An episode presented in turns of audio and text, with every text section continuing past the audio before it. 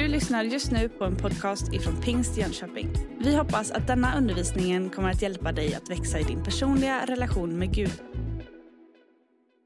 Veckan som ligger bakom så har vi haft födelsedag hemma i vår familj. Vi har en som har fyllt 14 år och en stor diskussion har varit om man ska kallas för fjortis eller fjortis. Och det kan ni ha en diskussion om där i chatten just nu, vad som är det mest lämpliga att på något sätt uttrycka detta storslagna eh, i livet när man liksom blir 14.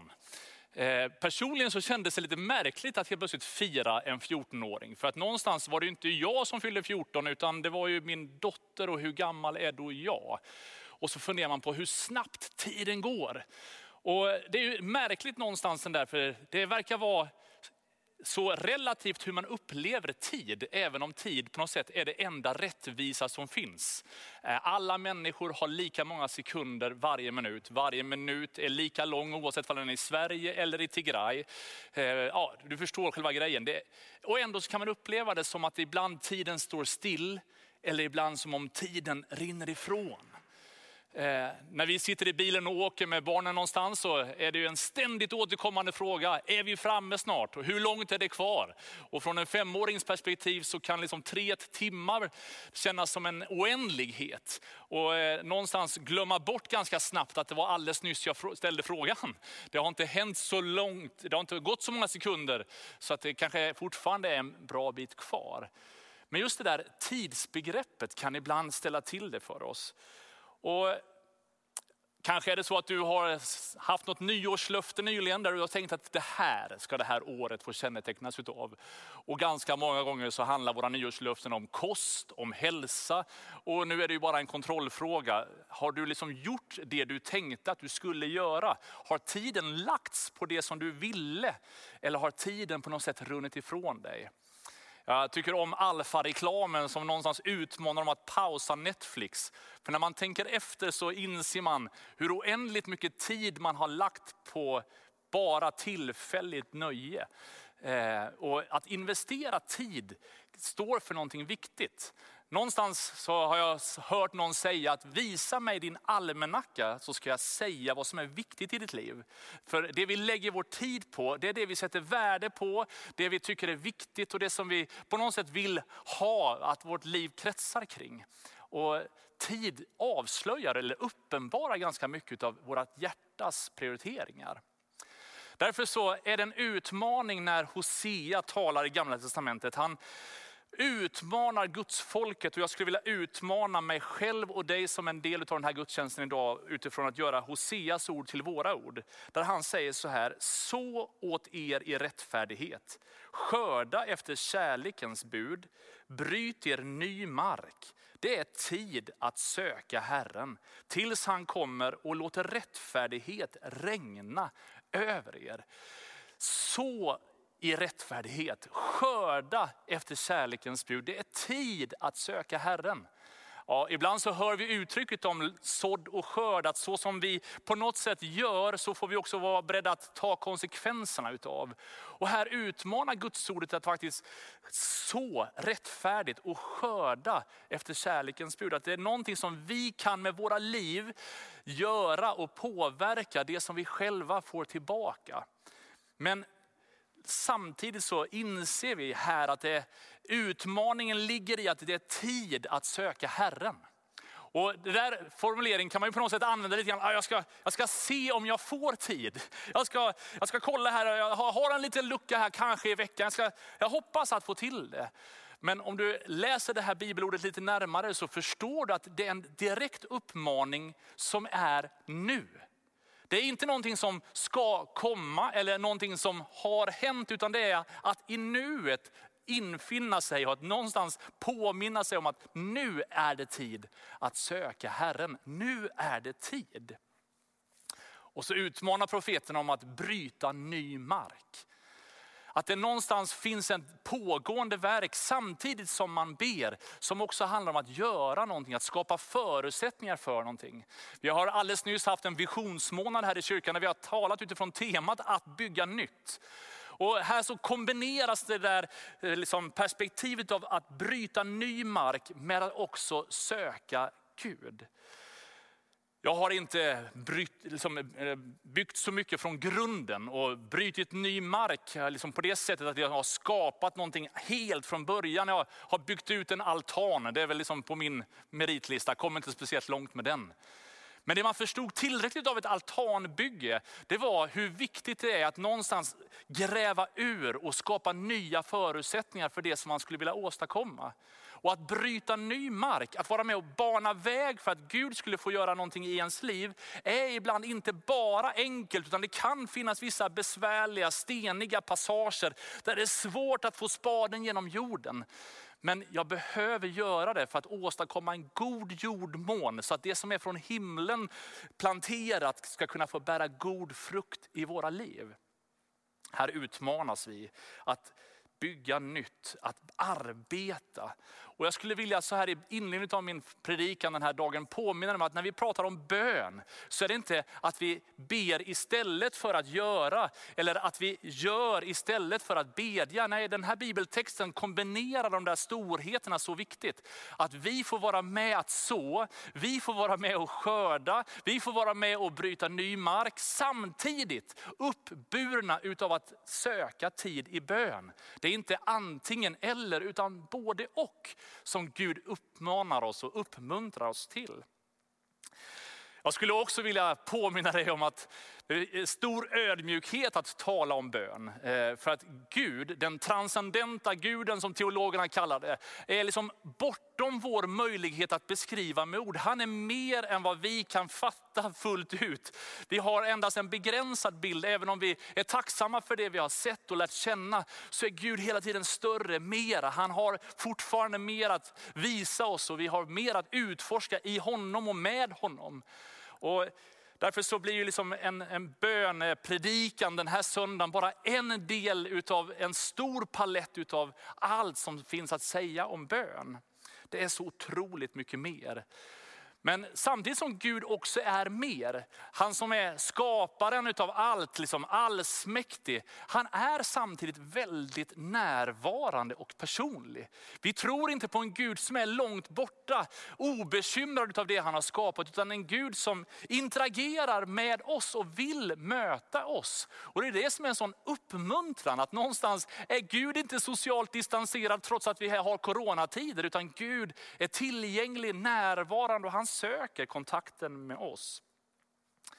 När Jesus ska lära sina lärjungar att bedja så ber han bönen som vi har lärt känna som Fader vår eller vår Fader. Och jag tänker just den starten är viktig för oss att påminna oss om. Dels fadersperspektivet om att det är så naturligt som att få vara familj. Gud är inte en Gud långt borta, sitter på en tron, kon, konungslig och liksom övergiven på sin tron. Utan han vill vara nära som en far sitt barn. Och vi kan få ha en väldigt nära relation till Gud. Men just begreppet vår är lika viktigt. Vi är ju svenskar, vi bor här i Sverige och vi är otroligt färgade av både vårt samhälle och vår tid. Jag vet inte om du har sett den dokumentären som handlar om the Swedish Theory of Love. Där eh, professor Lars Trägård och flera beskriver lite grann om svenskens sätt att vara, eh, där vi har sökt efter självständighet så tydligt och konkret men blir överraskade längre fram i ekvationen när vi märker att självständighetens bortersta hörn är ensamhet.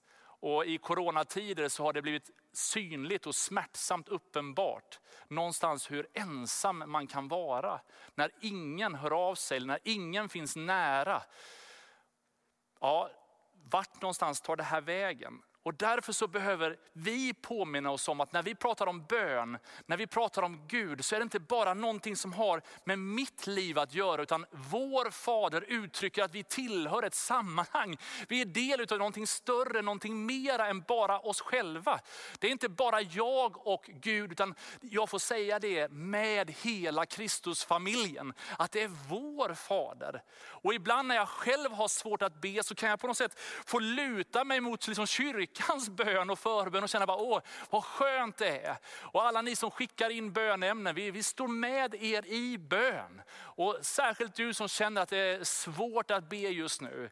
Som, liksom, du behöver inte kämpa själv utan vi kan stå tillsammans med varann och säga, vår Fader, vi behöver din hjälp och din närvaro. Det är precis det som öppnas upp av de här himmelska dimensionerna. När vi på något sätt förstår ännu mer vem han är. Jag skulle också vilja säga att Bibeln är väldigt tydlig att Gud inte alls är långt borta. I Apostlagärningarna 17 så står det så här att han är inte långt borta från någon enda av oss. För i honom är det vi lever och rör oss och är till. Och läser du hela Apostlagärningarna 17 så målas en beskrivning ut av den skapande guden. Den allsmäktige guden som har satt tider och stunder, platser och gränser för allt folk. Hur han håller hela världen i sin hand men är lika närvarande. Och ibland så när vi pratar om bön så är det lätt att man snubblar in på att tänka liksom att jag måste säga rätt, jag måste göra rätt, jag måste vara rätt för att Gud ska vara uppmärksam på min bön. Men faktum är att en av de vackraste bönebeskrivningarna som finns tycker jag är från Golgata-scenen där Jesus hänger på korset med två rövare på varsin sida om sig. En av rövarna, han vågar inte ens tro att han skulle kunna kvalificera sig för att Jesus skulle vara barmhärtig över honom. Så att han, han nästan snubblar fram sin bön genom att säga, liksom, tänk åtminstone på mig när du kommer till ditt rike. Jesu omedelbara respons är att redan idag ska du vara med mig i paradiset. Redan idag ska du vara med mig i himmelriket. Det är, liksom, det är direkt, och det är så tydligt i hela nya testamentet att när vi närmar oss Gud så ska han närma sig oss. Gud är där. Han har en avvaktan till vår fria vilja. Han kan inte bryta sig in i någon människas hjärta. Men när vi söker oss efter honom så vill han gripa tag i oss älskar de här vittnesbörden som du har fått höra alldeles nyss här från människor som har kommit till tro under coronaåret 2020. Och jag tycker det är så fascinerande beskrivningen av just vad Gud gör i rummet och vad Gud gör i människors hjärtan på massa olika sätt. Jag skulle bara uppmuntra dig kanske som följer den här gudstjänsten som ännu inte har lärt känna Jesus personligen. Att han är inte längre bort än att du säger Gud, tänk på mig. Rör vid mig. Tala till mig. Och så kan han komma dig mycket närmare än vad du kanske hade vågat tro. Ska vi, du får gärna följa med mig till andra krönikeboken om du har din bibel med dig. Så ska vi läsa ett lite längre bibelsammanhang. Eh, det är precis innan så har man invigt det nya templet. Eh, Israels folk hade ju liksom vandrat genom Egyptens land, ut ur Egypten, in i löfteslandet och så har det varit olika tider där man har varit nära Gud, långt ifrån Gud, nära Gud, långt ifrån Gud, fram och tillbaka. Och nu så har man bestämt sig för att bygga ett stort tempel till Guds ära. Kung David har varit med och samlat in massor med virke. Men nu är det hans son Salomo som får fullborda verket och bygga detta storslagna tempel. Och så har Gud alldeles nyss fyllt templet med sin närvaro. Det är ganska intressant när man läser där att det var så stark Guds närvaro i templet så att det var ingen präst som kunde göra tjänst inför Gud. Det enda man kunde göra det var att bara tillbe. Och det är där jag längtar efter att själv få uppleva, inte bara för att komma undan mina arbetsuppgifter. Det är inte ren lathet, utan mer, precis som sången innan predikan sa, att jag längtar efter Guds närvaro. Där det inte finns någonting att addera med mina handlingar mer än att bara hänge sig, tillbe, uttrycka Gud, du är den levande, gode, underbara guden.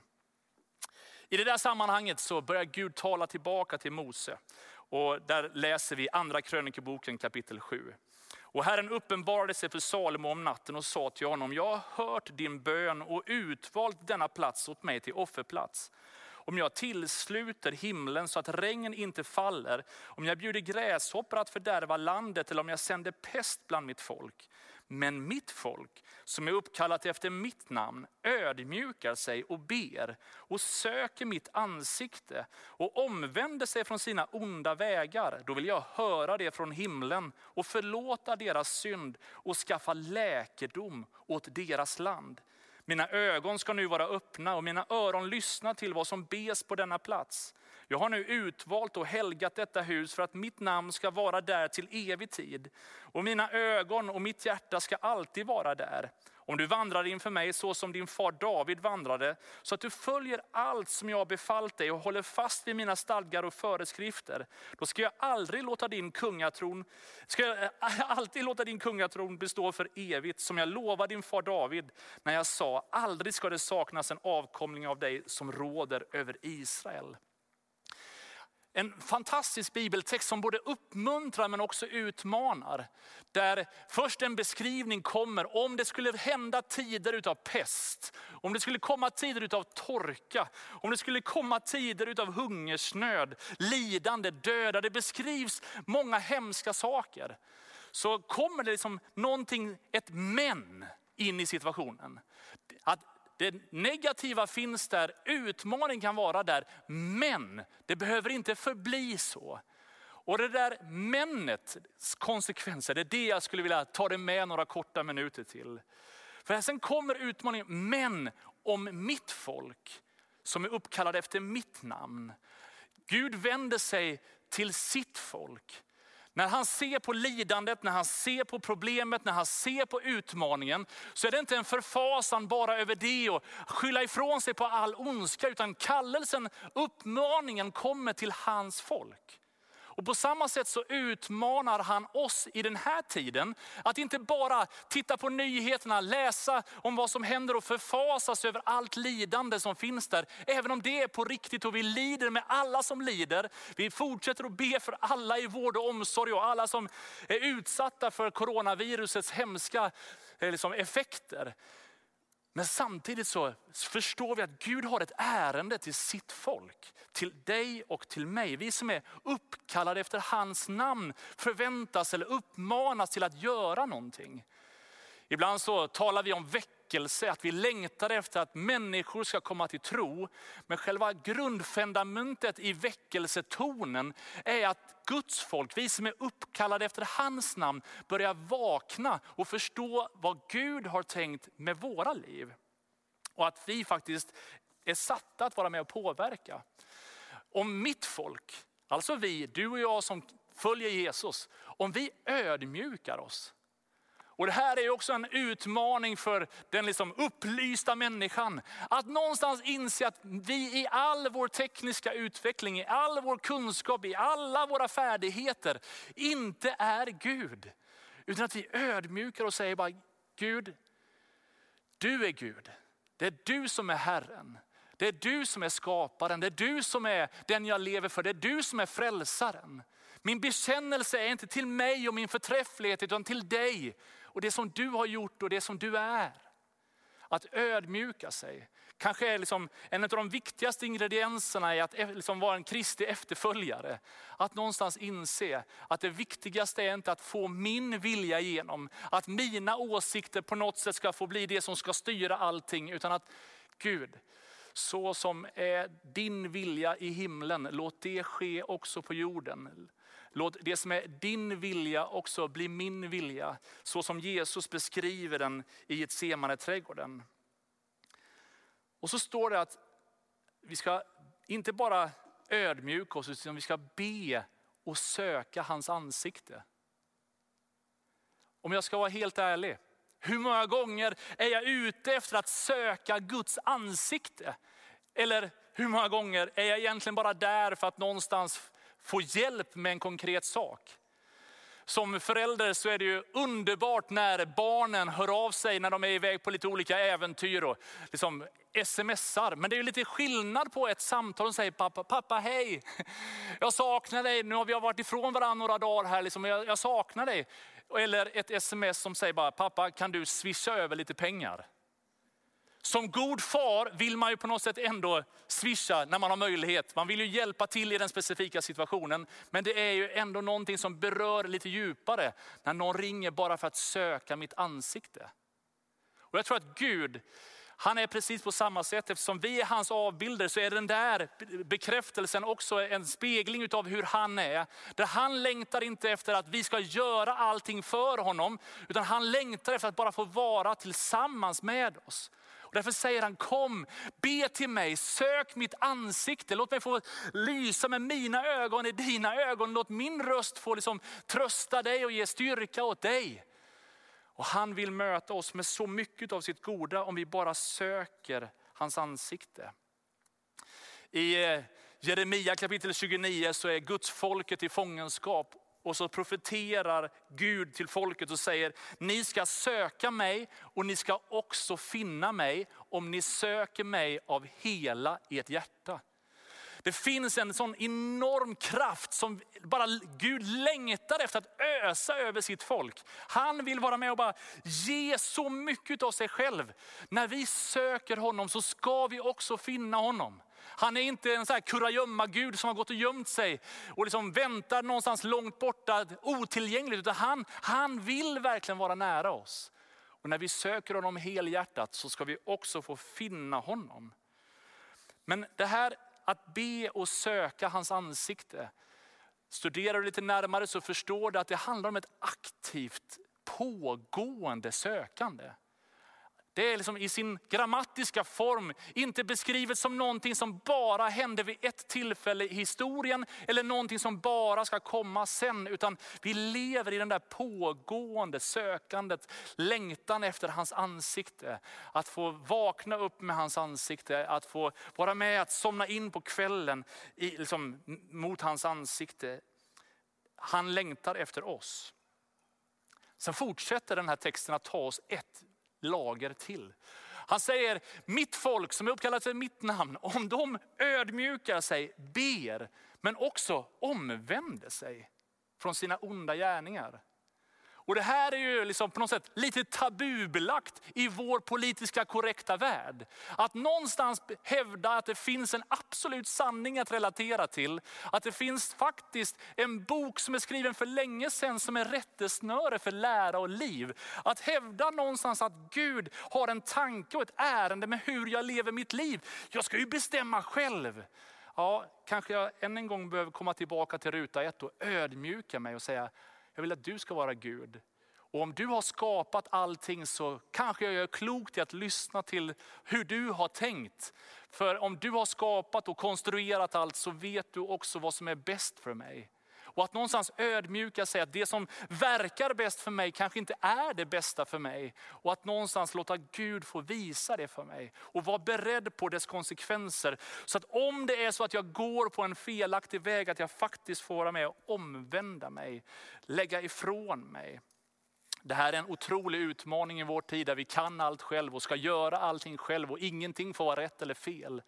Men faktum är att Bibeln beskriver en Gud som är helig och som längtar efter att få låta oss få ta del av den heligheten och bli helig så som han är helig. Det är den bönen som Jesus själv ber över sina lärjungar i Johannes evangeliet. Och jag bara önskar att du och jag skulle få längta efter den där helighetslängtan, den där gudsfruktan som inte gör dig rädd för Gud utan en vördnad inför att han den helige, allsmäktige också är min far som jag får komma nära att be och söka efter Gud kommer alltid öka helighetslängtan. Inte för att liksom bli religiös och hamna i religiösa regler, utan för att kärleken till Gud kommer vara en drivkraft som gör att man väljer på ett annorlunda sätt. Omvändelsens frukt är inte någonting som jag själv presterar, utan som nåden så vackert verkar fram genom mitt inre. Som bara törstar efter att vara mer och mer en man eller kvinna efter Guds hjärta. Och i det där omvändelseperspektivet så fortsätter liksom bibeltexten att liksom ta oss vidare. Och någonstans utmana om att det är inte bara en omvändelse som gör att vi vänder om och så får vi på något sätt kämpa med det. Utan det kommer ett, ett löfte kopplat till omvändelsen. Och det är det som hela den här fortsättningen av den här bibeltexten tar oss med till. Att då ska jag höra det från himlen. Det, det, är som att när vi ödmjukar oss, när vi ber, när vi söker honom ärligt och säger bara Gud om jag är satt på fel väg, hjälp mig att gå rätt väg. När vi har den ödmjukheten, lyhördheten så ska vi också få höra och han ska höra på våran bön.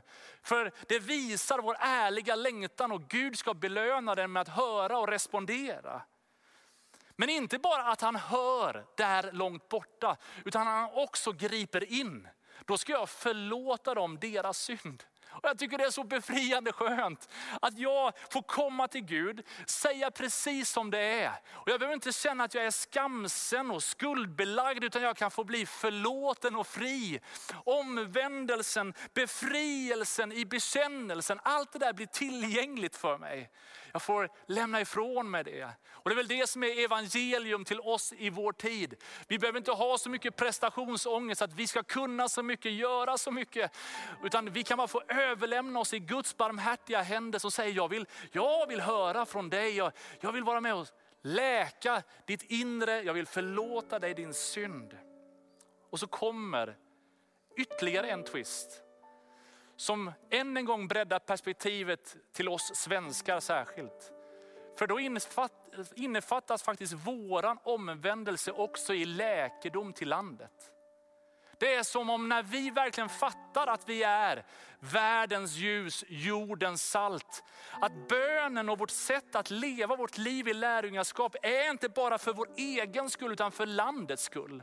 Och nu i Sverige 2021 den 21 februari så behöver Gud att vi som är hans söker hans ansikte. Så att han kan få strömma med sitt ljus genom våra liv så att det ger läkedom åt vårt land. Vårat land behöver att Guds folket reser sig, söker Herrens ansikte, säger bara Gud jag törstar efter din närvaro. Så att din närvaro får prägla oss när vi går till skolan imorgon, när vi går till arbetet imorgon, när vi tar en promenad med grannen i eftermiddag. Gud låt din närvaro vara så stark i oss så att ditt ljus får strömma, inte bara med frid in i våra hjärtan utan genom våra hjärtan till en värld som så desperat törstar efter hopp, efter frid, efter gemenskap gemenskap. Ja, allt detta utmanas vi till. Jeremia fortsätter i kapitel 29 att sök den stads bästa dit jag har fört er i fångenskap och be för den till Herren. När det går väl för den går det också väl för er. Och än en gång så ser vi hur dimensionerna flätas samman. Det är inte bara jag och Gud, utan det är vi som Guds folk som faktiskt söker Herrens ansikte tillsammans. Men det är inte bara för vår kristna gemenskaps skull, utan det är för stadens skull. Vi längtar efter att göra Jönköping och världen till en bättre plats. Och det görs den när vi som Guds folk söker hans ansikte, söker hans närvaro, ödmjukar oss och ber och säger Herre, låt oss få gå dina vägar, låt oss få vara i din vilja, låt oss få göra det som är på ditt hjärta. Och också genom det hjärtslaget få vara med och lysa upp vår värld genom den frid som har fått lysa upp oss. Vi ska avsluta den här predikan alldeles strax. Jag skulle bara vilja enkelt be en bön med dig. Kanske så är det så att du för första gången behöver säga Jesus, likt de berättelser som du har liksom lyssnade till tidigare i gudstjänsten så vill du bara bekänna och säga Jesus jag vill också tro på dig. Jag vill också på något sätt ha den där örfilen utav Gud någonstans, att känna att det bara händer någonting. Eller som Claudia berättade, liksom att när jag bara kommer in i gudstjänsten så bara kände jag att här är ju Gud, det här behöver jag. Om du den här söndagen vill ta emot Jesus i ditt liv så ska vi be en enkel bön tillsammans med dig. Jag vill också innefatta dig som kanske upplever att du har varit på lite omvägar och den här söndagen så kallar Gud dig tillbaka och säger omvänd dig, kom tillbaka, hitta hem igen. Och kan du din bibel så vet du att den förlorade sonen aktivt valde bort fadern men när han väl började vända om så står det att fadern sprang honom till mötes. Och den här söndagen så vill Gud springa dig till mötes. Låt oss bara be tillsammans en enkel bön. Jesus, jag tackar dig för varje man, varje kvinna som är med och firar gudstjänst tillsammans med oss den här söndagen. Herre, tack för ditt ord Herre om att du älskar oss, att du dog på korset för våran synd. Herre, tack för att du vill förlåta oss, tack för att du vill ge oss kraft, ge oss styrka. Och nu bara ber jag dig för varje man, kvinna som i den här stunden bestämmer sig i sitt hjärta och som med sin egen bön där de sitter eller står just nu bara säger att de vill tro på dig, att du skulle höra deras bekännelse och bara möta upp dem med din egen närvaro.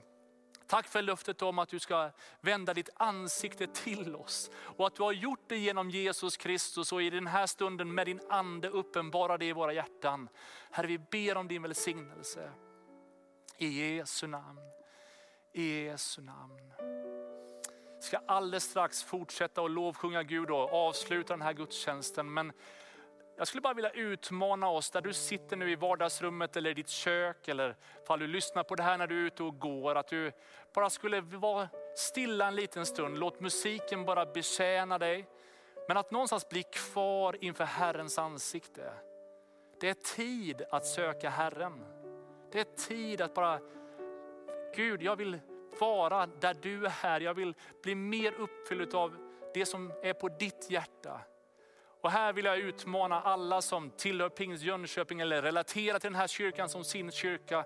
Att när vi talar ut den här böneperioden som vi är inne i nu så är det inte bara liksom någon slags kyrkoårets text utav att nu inleds fastan utan det är också med en stark längtan efter Gud, din närvaro är det viktigaste för oss. Vi söker ditt ansikte. Vi törstar efter den du är. För vi tror att din närvaro är den avgörande skillnaden för för både oss som församling och för staden och världen. Och Herre, jag vill bara än en gång be för hela våran kyrka.